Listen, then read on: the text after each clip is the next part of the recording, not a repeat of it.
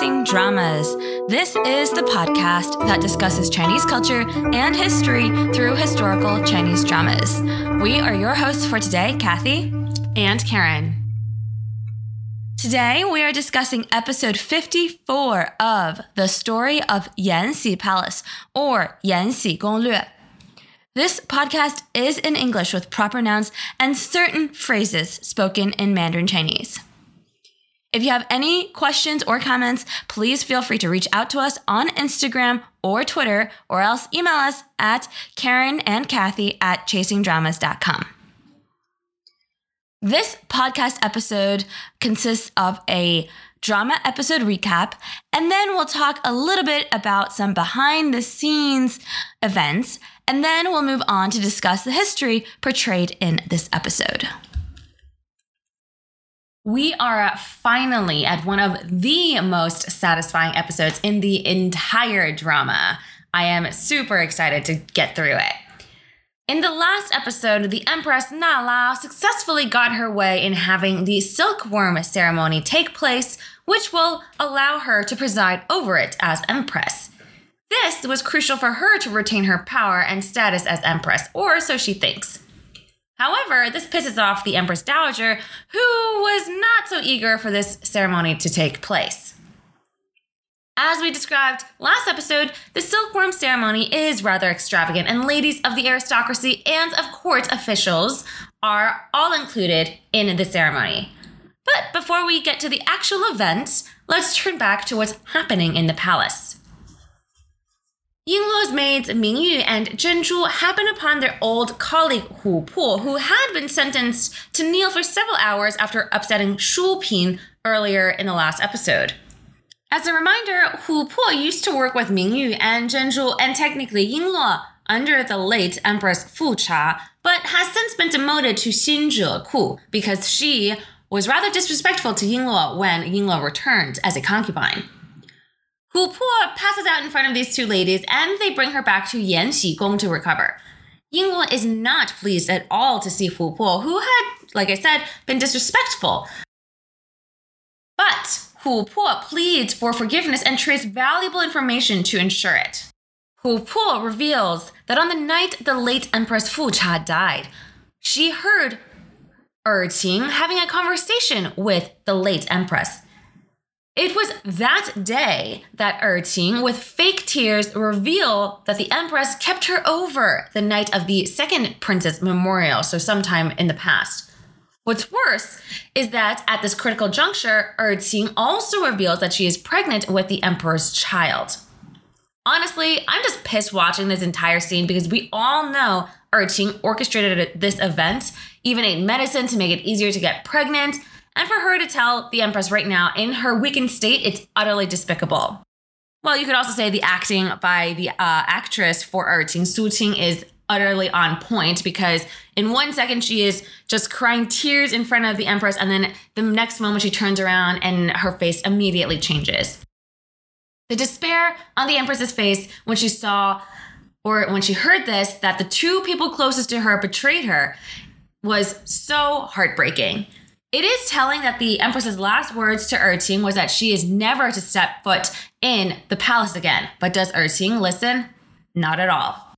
I don't know how I would have responded if someone like Erqing told me of what she did. I think the Empress handled it as gracefully as she could, but oh my goodness, Erqing is a piece of work. And you know what? Thank goodness we have Yingluo she is honestly me right now.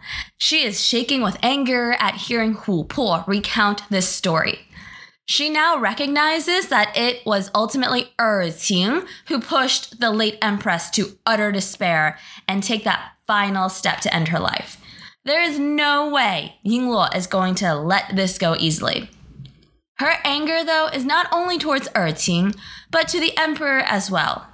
She smashes all of the food that Li Yu bought or brought for Yingluo from the emperor because she cannot stand the hurt that he inflicted upon her beloved late empress.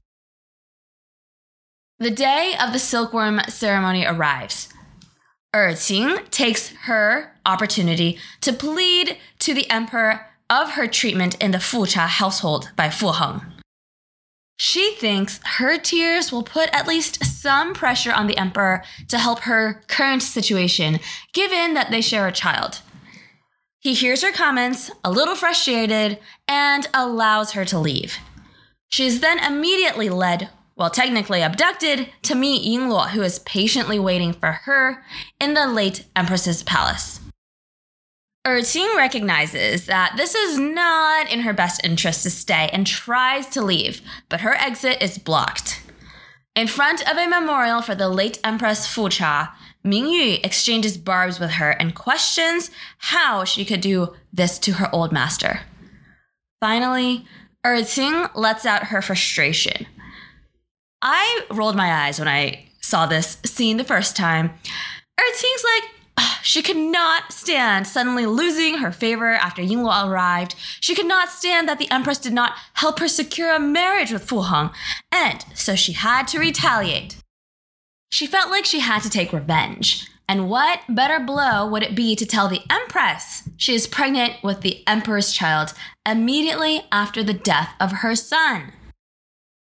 Oh my goodness. This woman is absolutely despicable and essentially maniacal. I do appreciate Yingluo's words of don't try to find excuses for your despicable deeds.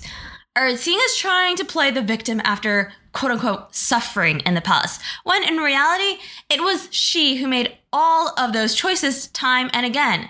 Compare her to Mingyu, who also had a crush on Fu Heng, and Look at how vastly different their paths diverged. I mean, come on. Without further ado, Yingluo, like a total boss, presents Erqing with a few options of how she wants to die or how she should die. Erqing is shocked that Yingluo would dare to kill her, given her status as Fu Heng's wife. But Yingluo does not care one iota. Next thing we know, the emperor has heard that Yingluo and Erqing had not been present for the silkworm ceremony and hurriedly arrived on the scene, only to see Erqing's body slumped on the ground. He is absolutely furious to see Yingluo act so rashly without second thought of consequence given Erqing's status. But she turns around calmly with a very dead look in her eyes and tells him that it was Er Erqing who told the late empress of her liaison or tryst with the emperor the night the late empress died. That is why Er Erqing must die. In that moment, the emperor's expression shifts and he understands in an instant why Yingluo did what she did. The emperor isn't given much time to explain what happened though before Empress Nala bursts in. She is quote unquote shocked to see Erqing's body and gives a quizzical look to the room. The Emperor steps in and just says that Erqing was overcome with grief and decided to follow her late master, evidently trying to protect Yingluo. The Empress isn't fully convinced, but instantly helps put together a plan to make Erqing's death more plausible. The Emperor, still very angry with Yingluo for her actions, also claims that Yingluo is sick before storming off. She asks, Is she really sick? with a very, very uh, dead laugh. And he says, Yes, you are sick. With just these two main ladies left, the Empress praises Yingluo for her swift and decisive action against Erqing. But Yingluo, just as Chun Guifei realized before she died, is recognizing what a formidable foe the Empress is because she was not at all surprised to hear that Erqing was another woman of the Emperor's. Given that, it would seem that Hu Po's presence in front of Yingluo was all orchestrated by the Empress so that Yingluo would act the way she does. The ultimate goal? Removing Yingluo from the Emperor's favor. And it seems to have worked for now, but does Yingluo care? No, she finally enacted revenge against everyone who caused the late Empress Fucha's death. At least everyone who she think did. That was her whole purpose in coming back to the palace. Now that she has completed her goal, she's not worried about her consequences. And the reason why I said that Yingluo knows of, or the people that Yingluo knows of, is because we know that Empress Nala also had a hidden hand in everything. All right, and that is it for the episode recap. Here's some interesting behind the scenes information. One important scene here that was cut was Erqing's actual death. Mingyu was the one who forced Erqing to drink the poison, which is why the dialogue in the episode is all about Mingyu killing Erqing. The drama cut all of that out, but in behind the scenes bloopers, we see them act this out. And this is the scene that they cut, which is why all we see in the episode is Erqing already dead on the ground with kind of like blood spilling from her mouth. Next up, there's also some rumors that scenes were cut between Erqing and Fu Heng's younger brother, who seemingly had a crush on Erqing. There's a couple of rumors that the two of them had an affair based on preliminary cuts of the drama, but that storyline was ultimately cut out. And this is why in some scenes Fu Heng's brother was very quick to come to Erqing's aid, but nothing more came of it. We don't see the Fu Cha family anymore after this scene. Pretty much it's Erqing's death and that's it. We're moving on to the rest of uh, Yingluo's story. And so you could say that there are some sloppy scenes um, because storylines were not as satisfactorily uh, answered for some of these like stray loose ends of individuals that seem to have had a purpose but then suddenly were just discarded. I will also make a comment that I find it fascinating that we talked all about the silkworm ceremony in the last episode and this episode, and we saw nothing. Nothing. they probably were like, Do we actually want to spend all this money on making the scene? Nah, it's all good. But we do see all of the women in the imperial harem and all of the uh, women of or wife of the courtiers dressed up in like formal attire, ready for the silkworm ceremony, but no actual ceremony. exactly. Now let's move on to history. We finally say goodbye to the despicable, selfish, and crazy Erqing. And I kid you not, I remember when this episode first dropped, um, during its initial airing, everyone was like, yes, thank you, she's gone. I also was like, how bad was she in history? So, you know, for this podcast episode, I went down that rabbit hole, and let's just say that the show dramatizes everything about Fu Heng's wife. Fu Heng's wife was born in 1722 and died in 1793. So, even from that, we can see that um, she lived a pretty long life. Nothing like being killed unceremoniously in the 1750s is kind of still unclear what exact year we are in. In addition, Fu Heng's wife did not come from the Xitala or Hitara clan, but from the Yehenara or Yehenala clan. So, I will not call her as Erqing today, but I will call her as Lady Yehenara simply because I want us to all delineate between fact and fiction. Unfortunately, we do not have a full name found in the records. Quite frankly, there's little in the official records about Lady Yehenara. Her family was not from the Baoyi class, but rather the exact opposite. Lady Yehenara's father was the grandson of a very famous minister, Nalan Mingzhu, who served three reigns. Her mother came from the Gua or Jia clan. These two clans both comprise of the big eight Manchu families, so we can see that Lady Yehenara's lineage and pedigree was top notch. The Yehenala clan was able to boast several women in the imperial harem throughout the Qing dynasty, including empresses. So, Lady Yehenara grew up trained as a proper lady, learning the arts of zither, Chinese Go, calligraphy, and drawing. She was apparently also a beauty. There were rumors or folk sayings that she was the most beautiful Manchu for a time. Think probably of uh, Shen Meizhuang from Empresses in the Palace. It isn't probably a stretch to say that the Yehenara clan probably wanted this woman to also enter into the palace. However, Emperor Qianlong showed no interest in growing the power of the Yehenara clan, and honestly, the power of other notable Manchu families, so he stopped the selection for a time. Even though there was one Yehenara woman who entered the palace during Qianlong's reign, namely Shu Fei, who we don't really see much in this drama. The Yehenara clan then turned their attention towards making good matches with other prominent families in the capital, and that's how they selected Fu Cha Fu Heng. Lady Ye Henara was a lucky woman, much luckier than Erqing in this drama. Fu Cha Fu Heng only married her, and there's no record of him taking any other concubine after their marriage. That was extremely rare for men in imperial China. Literally, like zero men. so there must have been something going right in this marriage. The two had six, yes, six children four sons and two daughters. The first son, Fu Ling An, it's unknown when he was born. He died in 1767. He also married a princess. We next have Fu Long An, who was born in 1743 and died in 1784. He also married a princess and rose to become the Minister of War and also the Minister of Works. Then we, of course, have Fu Kang An, who was the subject of this episode's debate, who was born in 1754 and died in 1796. He I will talk about him much more later on, so I'll leave it at that. And then, of course, there's Fu Chang'an, who was born in 1760 and died in 1817. Okay, I'm also reading that Fu Heng did had one concubine who was the birth mother of Fu Chang'an, but this also doesn't seem corroborated because everywhere else says that Fu Chang'an was born to Lady Yehenara.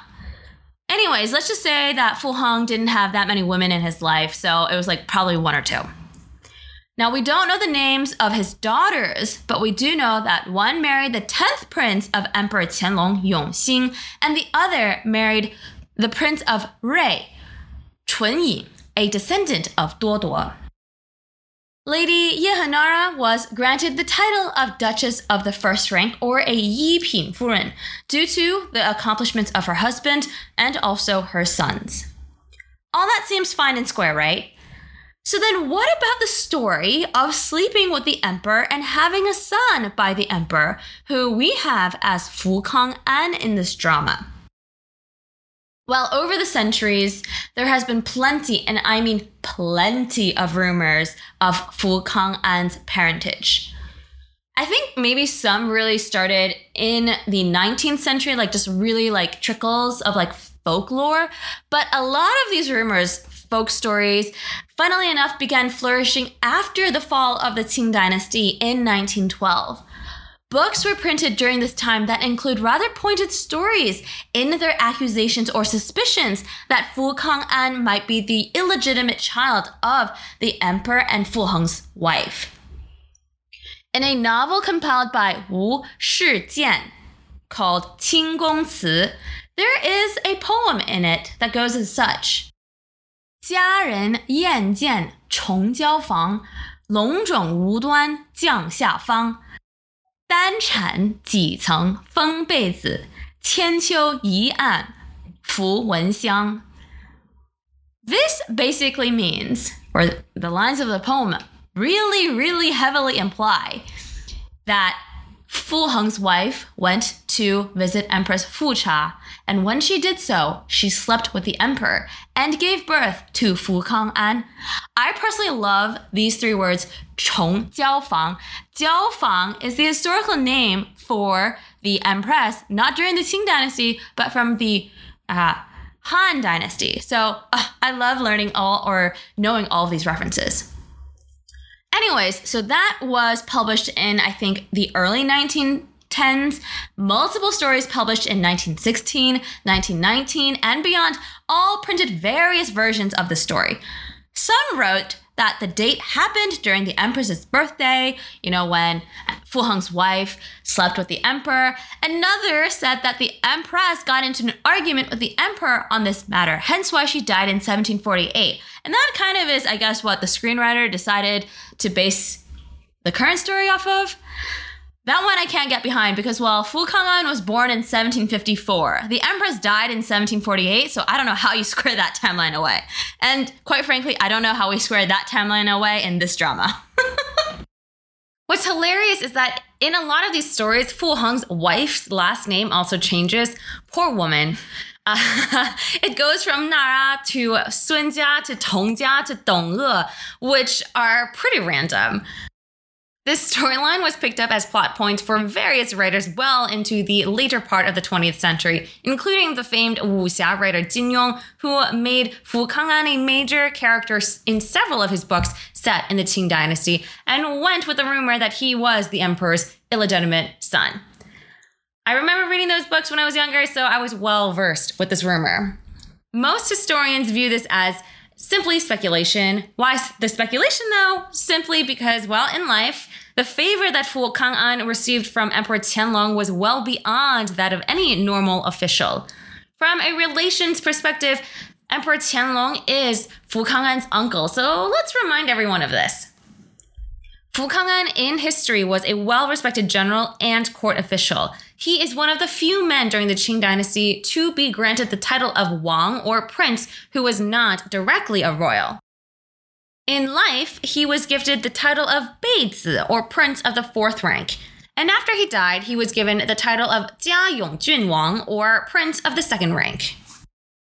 What's also curious that people point out is that Fu Heng's other sons were able to marry Qianlong's daughters or marry royal princesses, so why not Fu Kang'an? These two points above led storytellers to go wild with speculation. Honestly, though, these can be easily explained. Fu Kang'an basically grew up in the imperial palace with Qianlong's own sons. Emperor Qianlong, still remembering his late wife, favored Fu Heng and his sons. Thankfully, they all lived up to Emperor Qianlong's expectations, doing well at court and on the battlefield.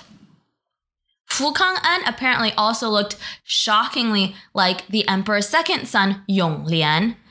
The boy, of course, died young and was the first son of Empress Fu Cha. So, the emperor, of course, favored Fu Kang'an.